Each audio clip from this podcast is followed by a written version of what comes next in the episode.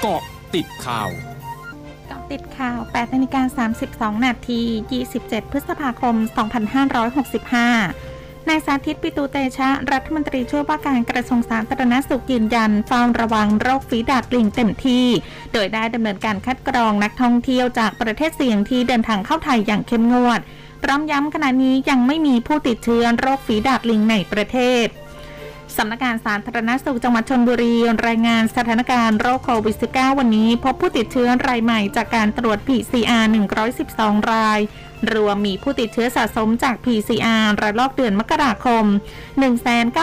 19,589 ราย รักษาหายเพิ่ม 104 ราย รักษาหายสะสม 18,555 ราย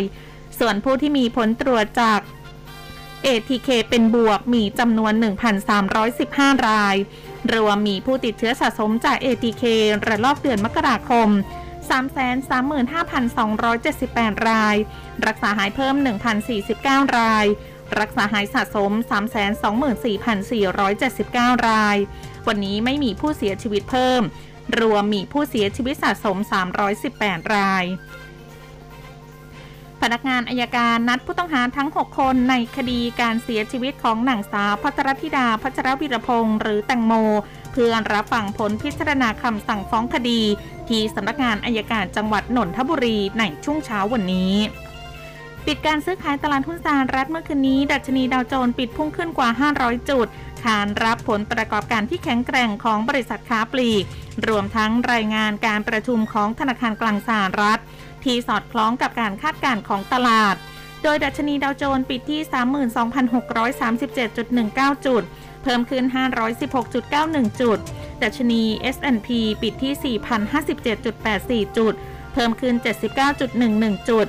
ดัชนี NASDAQ ปิดที่ 11,740.65 จุด เพิ่มขึ้น 305.91 จุด ช่วงนาคืบหน้าข่าวอาเซียนค่ะ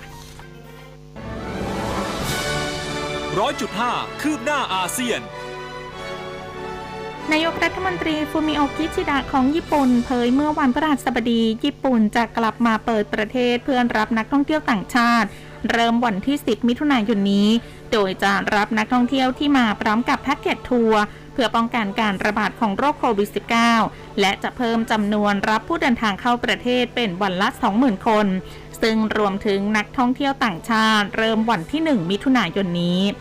ทั้งนี้นักท่องเที่ยวจาก 36 ประเทศและภูมิภาค ซึ่งรวมถึงไทย จะได้รับอนุญาตให้เดินทางเข้ามาท่องเที่ยว ขณะเดียวกันทางการญี่ปุ่นจะไม่ขอให้พลเมืองญี่ปุ่น หลีกเลี่ยงการเดินทางที่ไม่จำเป็นไปยัง 36 ประเทศและภูมิภาคดังกล่าว ทั้งหมดคือกอติดข่าวในช่วงนี้ สุพิชยาถาพันรายงานค่ะ